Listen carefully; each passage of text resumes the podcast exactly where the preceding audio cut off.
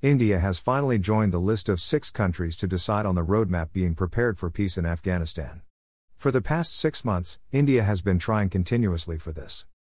According to a report published in the Indian Express, this new mechanism has been suggested by the US, whereas India was not included in the list of these countries in the plan suggested by Russia. Sources have told the Indian Express that Russia, China, America, Pakistan, and Iran were asked to be placed on the negotiating table in the briefing suggested by Russia in the increasing close proximity between Russia and China.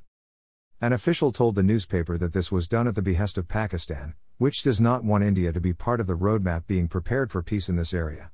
But India had been working on this for a long time, and for this, All India contacted all the important characters in Afghanistan and beyond so that it could become a part of this table of negotiation. A high official said that our interests should be safe, in the coming months, the matter will move forward. Now, being a part of this team, India hopes that it will play an important role in setting rules, especially on terrorism, violence, women's rights, and democratic values. India believes that it wants an Afghanistan led, Afghanistan controlled, and Afghan owned system, but the ground reality in Afghanistan has been something that has not happened here.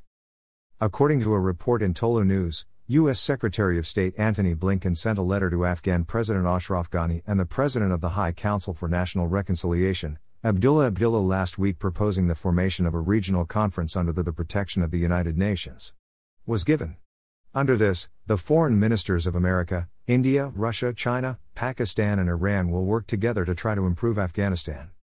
Sources say that part of this conversation on behalf of India, Foreign Minister SK may be Jaishankar. A source told the newspaper that this is the fruit of India's long standing diplomacy. This was discussed during the visit of former Vice President of Afghanistan Abdul Rashid Dostum to India in September last year.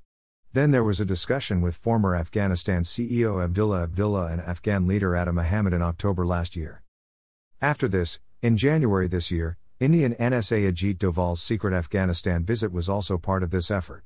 Where he met the leaders of Kabul. Sources say that New Delhi's relationship with Iran and the development strategy to connect Chabahar port to Afghanistan was also an important reason behind it.